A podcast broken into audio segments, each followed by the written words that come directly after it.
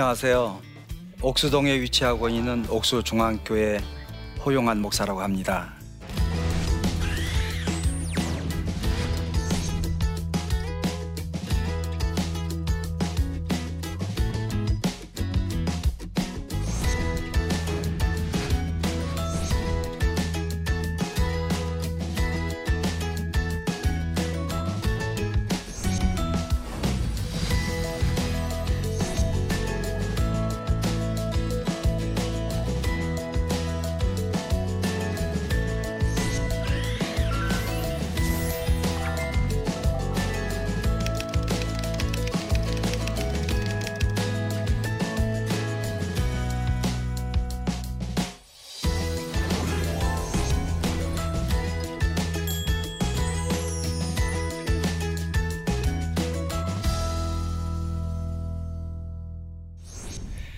저는 에, 17년 전에 옥수동에 있는 옥수중앙교회 2대 목사로 부임을 해서 에, 거기서 지금까지 17년 동안 꾸준하게 목회를 하는 가운데 제가 처음으로 옥수동에 가보니까 옥수동은 정말 서울에서 달동네라고 하는 달이 가까운 그런 동네잖아요.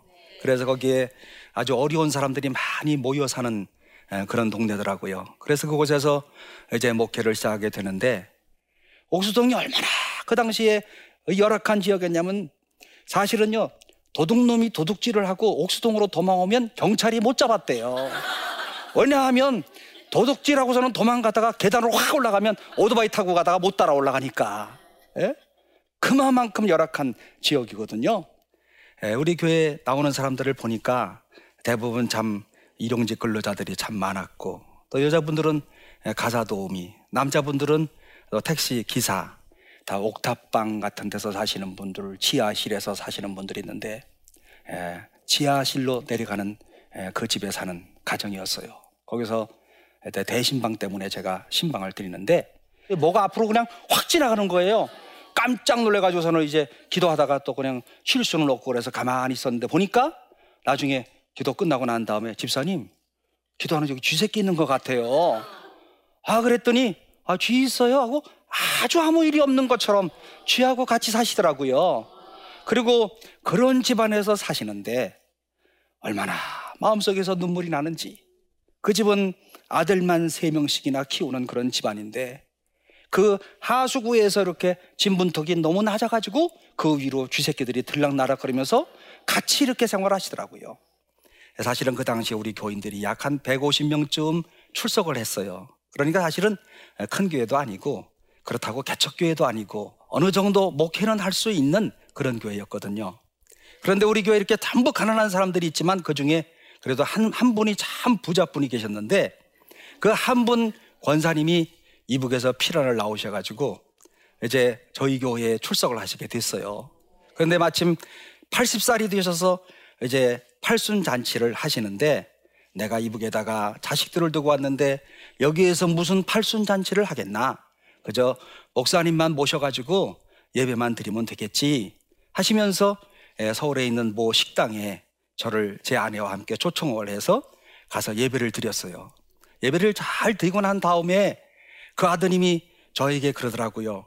아유, 목사님, 독일에서 오셔가지고 애들도 어리고 그러는데 애들을 위해서 에, 좀 애들 기죽지 않도록 좀돈좀 쓰세요. 하면서 이제 여기 와이서 안에서 봉투를 하나 저한테 주시더라고요. 별로 그렇게 봉투가 두껍지는 않았는데 보니까 두 장이 있더라고요. 한 장이 천만 원짜리 수표였어요. 그러니까 이천만 원을 주신 거지요. 난생 처음 이렇게 큰 돈을 받아보았고 가슴이 뛰기 시작했어요. 이천만 원을 어떻게 쓸까? 또 이천만 원을 가지고 무엇을 할까? 그런데 제가 제 아내에게 여보, 이천만 원씩이나 주셨네. 이거 가지고 어떻게 하지? 그랬더니 제 아내는 아이, 당신 마음대로 해. 당신한테 준 거잖아. 제 아내는요, 지금도 제가 교회에서 사례금 얼마 받는지도 몰라. 10만 원만 넘으면 돈을 잊어먹어. 그만큼 돈에 대해서는 전혀 관심도 없고, 그리고 돈 셀 줄도 몰라요. 그래서 제가 그날 집으로 돌아가서 마침 그날도 목요일이었었는데, 에, 여보, 하나님이 아마 저분을 통해서 우리 동네 가난한 사람들 도우라고 그렇게 하셨나 보다. 그러니까 이 돈을 가지고 어려운 사람들을 돕는 일에 우리가 썼으면 좋겠네. 그랬더니 당신 마음대로 해. 그래서 제가 이 마음으로 작정을 하고 주일날 장로님들을 다 오시라고 그랬어요. 오셔서 장로님 이러이러한 일이 있어가지고 제가 이렇게 2천만 원을 얻어왔는데 어려운 사람들을 위한 이런 장학회로 만들어야 되겠습니다. 했더니 참 좋은 목사님 새로 오셨다고. 예, 그리고 아주 감동을 푹 먹지 않겠어요? 저는 감동 먹는 그 순간을 또 놓치지 아니하고 장로님 그러면 우리가 장학회를 만듭시다. 그리고 우리가 참 다들 어렵게 살지만 나보다 더 어려운 사람들을 우리가 도웁시다. 그래서 장학헌금 작정하기로 결정을 했어요. 사람들이 한 고자에 만 원씩이니까 나보다 더 어려운 사람들을 좀 도웁시다 해서 작정을 했는데 350만 원씩 매월 작정이 됐어요. 얼마나 큰 돈이에요. 우리 교인들 가운데는 하루에 열심히 나가서 남의 집 가서 일해가지고 에, 당시에 5만 원 벌고 또 반나절 하면 3만 원 벌고 그런 분들이 남을 위하여서 자기보다 더 어려운 사람들을 위하여서 작정을 했는데 정말 큰 돈이었어요. 그래서 이 큰 돈을 가지고 이제 그러면 어떻게 할까 이렇게 생각을 했는데 제 마음속에 필요한 사람들한테 나눠주자. 왜냐하면 제가 왜 필요한 것에 강점점을 두냐면 사도행전 4장에 보게 되면은 바나바의 사건을 중심으로 해서 이제 성령 운동이 일어나게 되고 그리고 거기에서 사람들이 돈들을 많이 헌금들을 가져왔을 때 그 필요한 사람이 곧 작은 이웃들이고 그 작은 이웃들에게 그리스도의 사랑을 전하는 일이었고 그래서 필요한 사람들에게 필요한 것이 뭘까? 제가 보니까 우선 쌀을 나눠주는 거더라고요. 들어오는 모든 돈들은 그 해에 들어온 돈은 그 해에 다 어려운 사람들을 위해서 쓴다. 그것은 무슨 말인가 하면 하나님이 주시는 대로 모든 일을 써야 되겠다. 이렇게 작정을 하고 그 해에 들어오는 돈 그때 그때 그때마다 있는 대로 사람들에게 나누어 주기를 시작했습니다. 그 사람들이 곧 필요한 사람들이었어요. 그 당시에는 무상급식이 되지 않았기 때문에 우리 교회 주변에 있는 학교들 네 학교가 있었는데 초등학교 두 개, 중학교 하나, 고등학교 하나, 네 학교의 학생들에게 밥 못 먹는 사람들, 점심 못 먹는 사람들을 우리가 조사를 해가지고 그 돈으로 50명 정도 학생들에게 밥값을 대주기로 했어요. 어떤 사람들이 저보고 그러시더라고요. 아, 요즘에도 밥 못 먹는 애들이 있어요? 이렇게 얘기를 하지만 그러나 지금도 오늘 2017년도 오늘 이 시점에서도 밥을 못 먹고 사는 이런 학생들이 있다는 걸 우리가 기억해야 될 필요가 있어요. 그 다음에 우리 동네에 참 어려운 학생들이 참 많이들 있었는데 이 어려운 학생들에게 우리가 이제 집에 오게 되면 어머니는 나가서 일하고 또 아빠도 나가서 일하고 그러니까 애들이 방황을 하니까 이 어려운 달 동네에서 도서관을 하나 만들어야 되겠다 생각을 해가지고 제가 도서관을 하나 만드는데 우리 교회는요 이렇게 좁은 땅에다가 교회를 높이 졌기 때문에 계단이 아주 가파라요. 그래서 애들이 거기서 뛰어놀다가 다치면 교회가 책임을 져야 될 것 같아가지고 어떻게 하면 좋을까 이렇게 기도하고 생각하는데 우리 동네 동사무소의 동장님께서 이제 우리 교회가 그동안에 꾸준하게 선행을 하는 일을 아시고 동사무소에 있는 공간을 활용하시라는 거예요. 그래서 제가 동사무소에 있는 공간을 도서관으로 만들었어요. 그리고 우리 교회에서 월급을 줄 직원을 하나 파송을 했어요. 그래가지고 어린아이들 열심으로 학교 갔다 와서 놀지 말고 그리고 열심히 공부해라. 제 마음에는 이런 생각을 했답니다. 그 중에 한 명이라도, 백명 중에 한 명이라도 이렇게 어릴 때 공부의 기회를 놓치지 아니하면 이 나라에 걸출한 인물이 될 수 있으리라. 더 나아가서 교회의 큰 일꾼으로 삼을 수 있으리라. 이런 생각을 가지고 도서관을 운영했어요. 그래서 애들이 와서 거기 와서 책도 보고 또 공부도 하고 하면서 꾸준하게 해 나가는데 또 옆에 있는 동사무소에서 동장님이 저한테 연락이 왔어요. 아니, 목사님, 우리 동에서도 도서관 좀 만들어 주세요. 그래서 그 옆에 있는 옥수 이동 동사무소에도 도서관을 또 만들었어요. 그래서 우리 교회가 운영하는 그런 도서관이 두 개였어요. 어저께도 김장을 700폭이 담아가지고 어제도 또 한 200가정에게 또 김장을 쫙 나눠줬어요. 10kg짜리로. 예. 그리고 새해를 맞이하는 26일부터 1월 1일 사이에 삶이 허무하잖아요. 그때 안 허무한 사람 있어요? 그리고 또 우리나라 사람들은 그때 떡국을 먹어야 한 살 먹는 것처럼 생각을 하기 때문에 그때는 또 우리 교회에서 쌀을 열 가마니 사가지고 방앗간에다가 또 긴떡을 뽑아서 말려가지고 또 3kg짜리 이렇게 300개를 만들어서 옥수동 금호동에 사는 어려운 사람들에게 우리가 다 하나씩 다 이렇게 나눠줘요. 처음에는 300가정을 나눠준다는 게 얼마나 어려운 일이에요. 그리고 또 어떤 사람들은 교회에서 왔다 그러면 나는 불교를 믿기 때문에 안 받겠어요. 이런 사람들도 있어요. 이 가난한 사람들의 마음을 헤아린다고 하는 것이 얼마나 어려운 일인지 몰라요. 또 우리 교회에서 대학생들 돈 없어서 공부 못하는 그런 사람이 있어서는 안 되겠다. 우리 교회 출석하는 사람들 중에 대학생들 가운데 등록금 때문에 어려움 이 학생들이 있어서는 안 되겠다 싶어서 그때부터 2001년부터 시작한 대학생들 등록금 주는 게 학기마다 10명씩 1년이면 20명 돈으로 지금까지 17년 동안 계속해서 하고 있답니다. 그리고 어느 날은요 추석 바로 전날이었었는데 우리 교인 네 집에 이렇게 제가 이렇게 교회 와서 보니까 아니 불이 난 거예요. 근데 아 이거 누구네 집인가 하고 보니까 우리 교인 네 집이에요. 제가 신방을 갔던 집에 보니까 옥탑방에 그냥 올라가는데 이게 철제로 된 그 길을 올라가는데 저도 떨어질 뻔했어요. 너무 너무 높아가지고 어지러워가지고.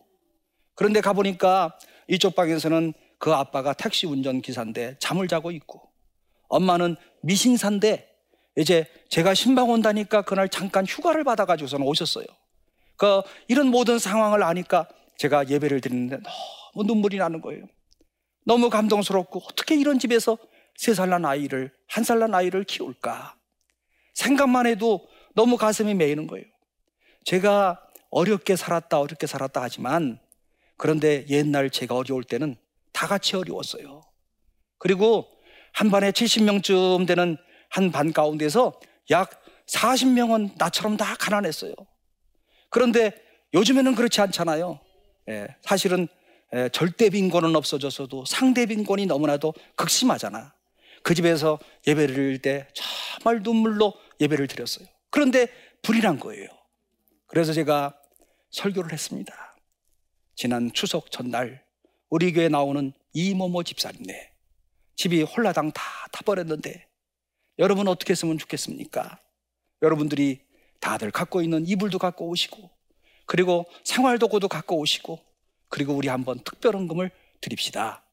했더니 그때 2002년쯤 됐을 것 같아요. 그때 사회 사람들이 헌금을 하는데 850만 원 헌금이 거쳤어요. 그래가지고서는 그 이후에 지금 아주 잘 살아요. 하나님의 사랑이요, 하나님의 은혜라고 아니할 수가 없습니다. 우리 동네는 사실 이와 같은 이런 이야기를 하려면 끝도 한도 없는데 한 가지만 더 제가 말씀을 드리려고 하는 것은 군산에서 이사 온 어린아이가 우리 교회에 나왔는데 낳자마자 예, 간 경화가 걸렸어요. 보니까 그냥 눈이 노래지기를 시작하고 얼굴이 까매지고 막 그러는데 이식 수술을 받아야 되는데 2,500만 원이 필요하대요. 그런데 제가 그 아이를 보니까 너무 불쌍해. 그래서 제가 장로님들 다 오시라고 그러고 이야기를 했어요. 장로님, 우리, 우리도 어렵지만 이 어린 아이를 살립시다. 그랬더니, 아니, 어떻게 살려요? 뭘 어떻게 살려요? 특별헌금 드려야지. 우리가 한번 다 마음을 모읍시다. 목표는 우리가 절반을 꼭 해드립시다. 그 당시만 해도 150명 모이는 교인들이 헌금을 드리는데, 나왔을 것 같아요? 안 나왔을 것 같아요? 나왔어. 1250만 원이 나왔는데요. 동사무소가 감동을 받아서 구청에서 1250만 원 플러스 해줘 가지고 2500만 원을 가지고 수술을 했는데 그 아이가 지금 중학교 3학년이에요, 지금. 우리 교회 지금도 다녀요. 그런데 주일마다 점심시간만 되면 제 뒤에 와가지고 등허리 두들겨주고 안마해주고 그리고 그냥 또 예, 목사님 모셨다고 그렇게 아주 그냥 즐겁게 맞아주고 저는 그 아이를 볼 때마다 너무 감격스러워. 야, 우리 교회가 살린 아들이구나. 예, 주님이 보시면 어떻게 생각하실까? 주님이 이 장면을 보시면 어떻게 우리를 생각하실까? 저는 그 생각을 할 때마다 늘 마음이 뿌듯하답니다. 그러므로 무조건 이렇게 뿌린다고 하는 것, 또 전도서 11장 1절에 있잖아요. 내 떡을 바다 위에 던지라. 여러 날 후에 도로 찾으리라. 묵상하면 묵상할수록 얼마나 진리인지 모르겠어요. 내가 소중하게 여기는 그런 떡, 바다에다 던지면 어느 놈의 물고기가 와서 먹을는지는 모르지만 던진 그 사람이 여러 날 후에 도로 찾겠다. 그래서 사실은요, 제가 지금 이 자리에 나와서 이렇게 강연을 하는 것도 여러 날 후에 도로 찾겠다 하시는 약속의 축복을 제가 조금씩 조금씩 받아 누리는 거예요. 그렇죠? 예. 네. 그래서 여러분들도 이렇게 만날 수가 있었던 것이고 또 이런 주제를 가지고 여러분들과 함께 이런 좋은 이야기들을 나눌 수 있는 거고요. 감사한 일이요. 우리 교회 교인들은 처음부터 이와 같은 그런 동기와 계기를 통해서 시작했기 때문에 교인들이 너무너무 좋아하는 거예요. 자기들도 가난하지만 나보다 더 가난한 사람을 도울 수 있는 이와 같은 이런 기회가 얼마나 좋으냐. 여러분, 얼마나 아름다운 마음이에요. 오늘 우리 사회가 정말 이런 따뜻한 마음의 사람들을 요구하고 있지 않겠어요? 그 마음이 얼마나 착한지. 그래서, 야, 교회가 이렇게 좋은 일들을 많이 하는구나. 하다 보니까 첫째, 우리 교인들의 마음속에 자부심이 생겼어요. 남을 돕는 것에 대한 기쁨이 생겼어요. 그리고 또 남을 도우면서 야, 정말 그동안에 내 스스로가 어려워서 남을 돕지 못했는데 도와보니까 너무 행복하구나. 저는 아빌라 테레사의 말을 잊을 수가 없어요. 사랑과 나눔이 있는 곳에 하나님이 계시도다. 우리 교인들이 바로 그것을 깨달은 거예요. 나누면서 하나님이 계시다는 거. 하나님께서 주시는 행복과 기쁨이 있다는 거. 그러면서 교인들의 마음속에 얼마나 뿌듯하게 생각하는지. 그런데요, 더 놀라운 건 그때부터 한 10년 동안 꾸준하게 해 나가면서 사실은 제가 한 일이 아무것도 없어요. 저도 가만히 생각해 보니까 저는 심부름만 했어. 있는 분들이 사랑하는 사람들한테 돈을 내면 그것을 정직하게 관리해 가지고 어려운 사람들한테 전달하는 거. 제가 보니까 그것만 했더라고요. 그래서 나는 심부름꾼이었구나. 그런데 하나님께서 은혜를 주셔가지고 사람들이 저보고 잘한다고 이렇게 칭찬을 하는구나. 그런 생각을 하면서 요즘에 연말을 보내고 있답니다. 오늘 우리 한국교회가 정말 다시 한번 개혁을 부르짖고 또 많은 사람들이 오늘 교회에 대한 이런 큰 기대들을 가지고 있어요. 오늘날 우리 그리스도인들이 어떤 삶을 살아가야 될 것인가? 사회에 전심으로 영향을 끼치는 이런 교회. 어떻게 영향을 끼칠 수 있을까? 내가 그리스도의 빚진 사람이라고 한다면 그 빚을 갚는 마음으로 어떻게 하나님이 나에게 이런 사랑을 주셨을까? 어떻게 하나님이 나에게 오늘 이와 같은 이런 평안하고 행복한 삶을 주셨을까? 거기에 대한 감사함을 가지고 그 사랑의 빚을 갚는 마음으로 어려운 사람들한테 관심을 갖는 것, 그리고 나눔을 갖는 것. 오늘 여기에 하나님이 기뻐하시는 그리고 영혼을 구원하는 이런 길이 있다고 저는 확신합니다. 오늘과 같은 이런 연말을 맞이하면서 오늘 우리 모두가 정말 하나님께서 나를 사랑하시는 그 사랑 한번 기억해야 될 것 같아요.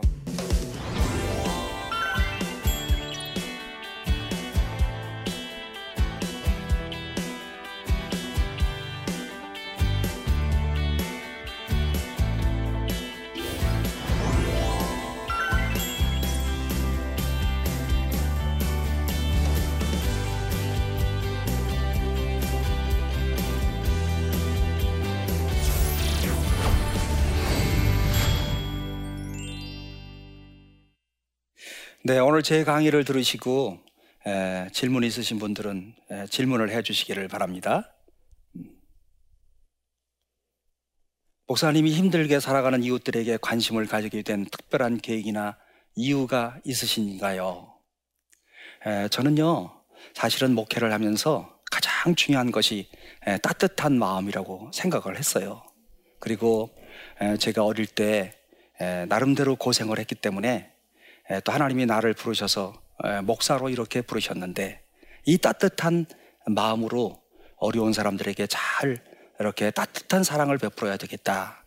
아마도 제가 볼 때 이들에게 관심을 갖게 된 특별한 계기는 예, 저도 어릴 때 이렇게 고생을 했고 눈물 묻은 빵을 먹어봤던 그런 경험이 있었기 때문에 하나님이 어떻게 옥수동으로 이렇게 목회지를 주셨나. 그리고 목회란 따뜻한 마음으로 출발해야 된다라고 하는 이와 같은 생각을 하고 있기 때문에 그렇습니다.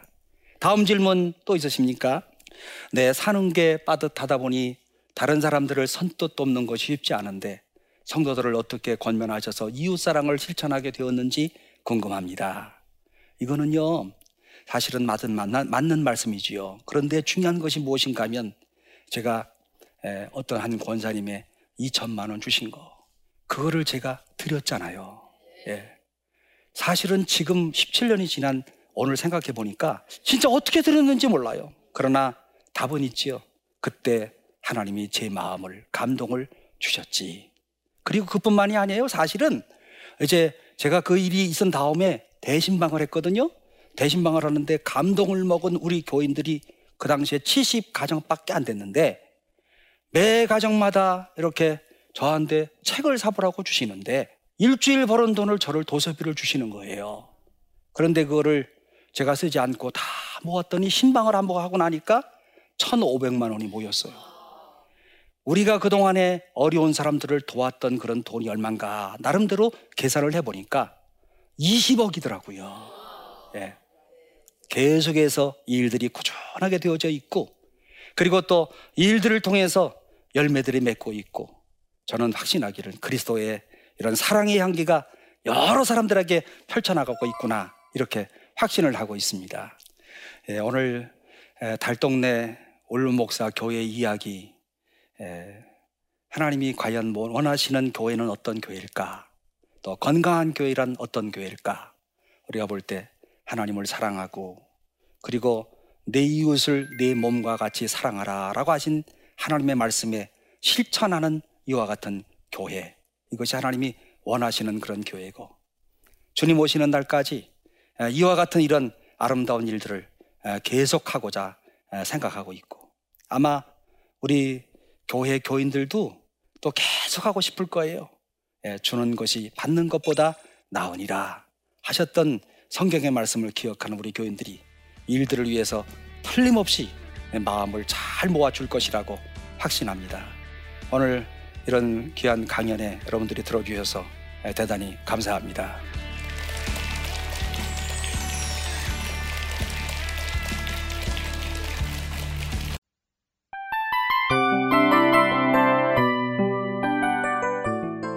이 프로그램은 청취자 여러분의 소중한 후원으로 제작됩니다.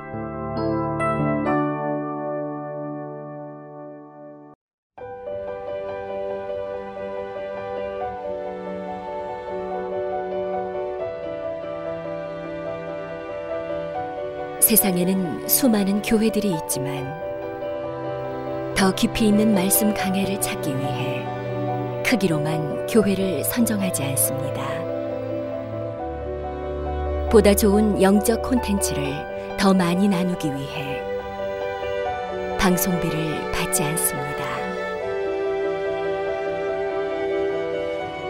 1년 365일 복음만 전하고 싶어서 우리는 광고를 하지 않습니다.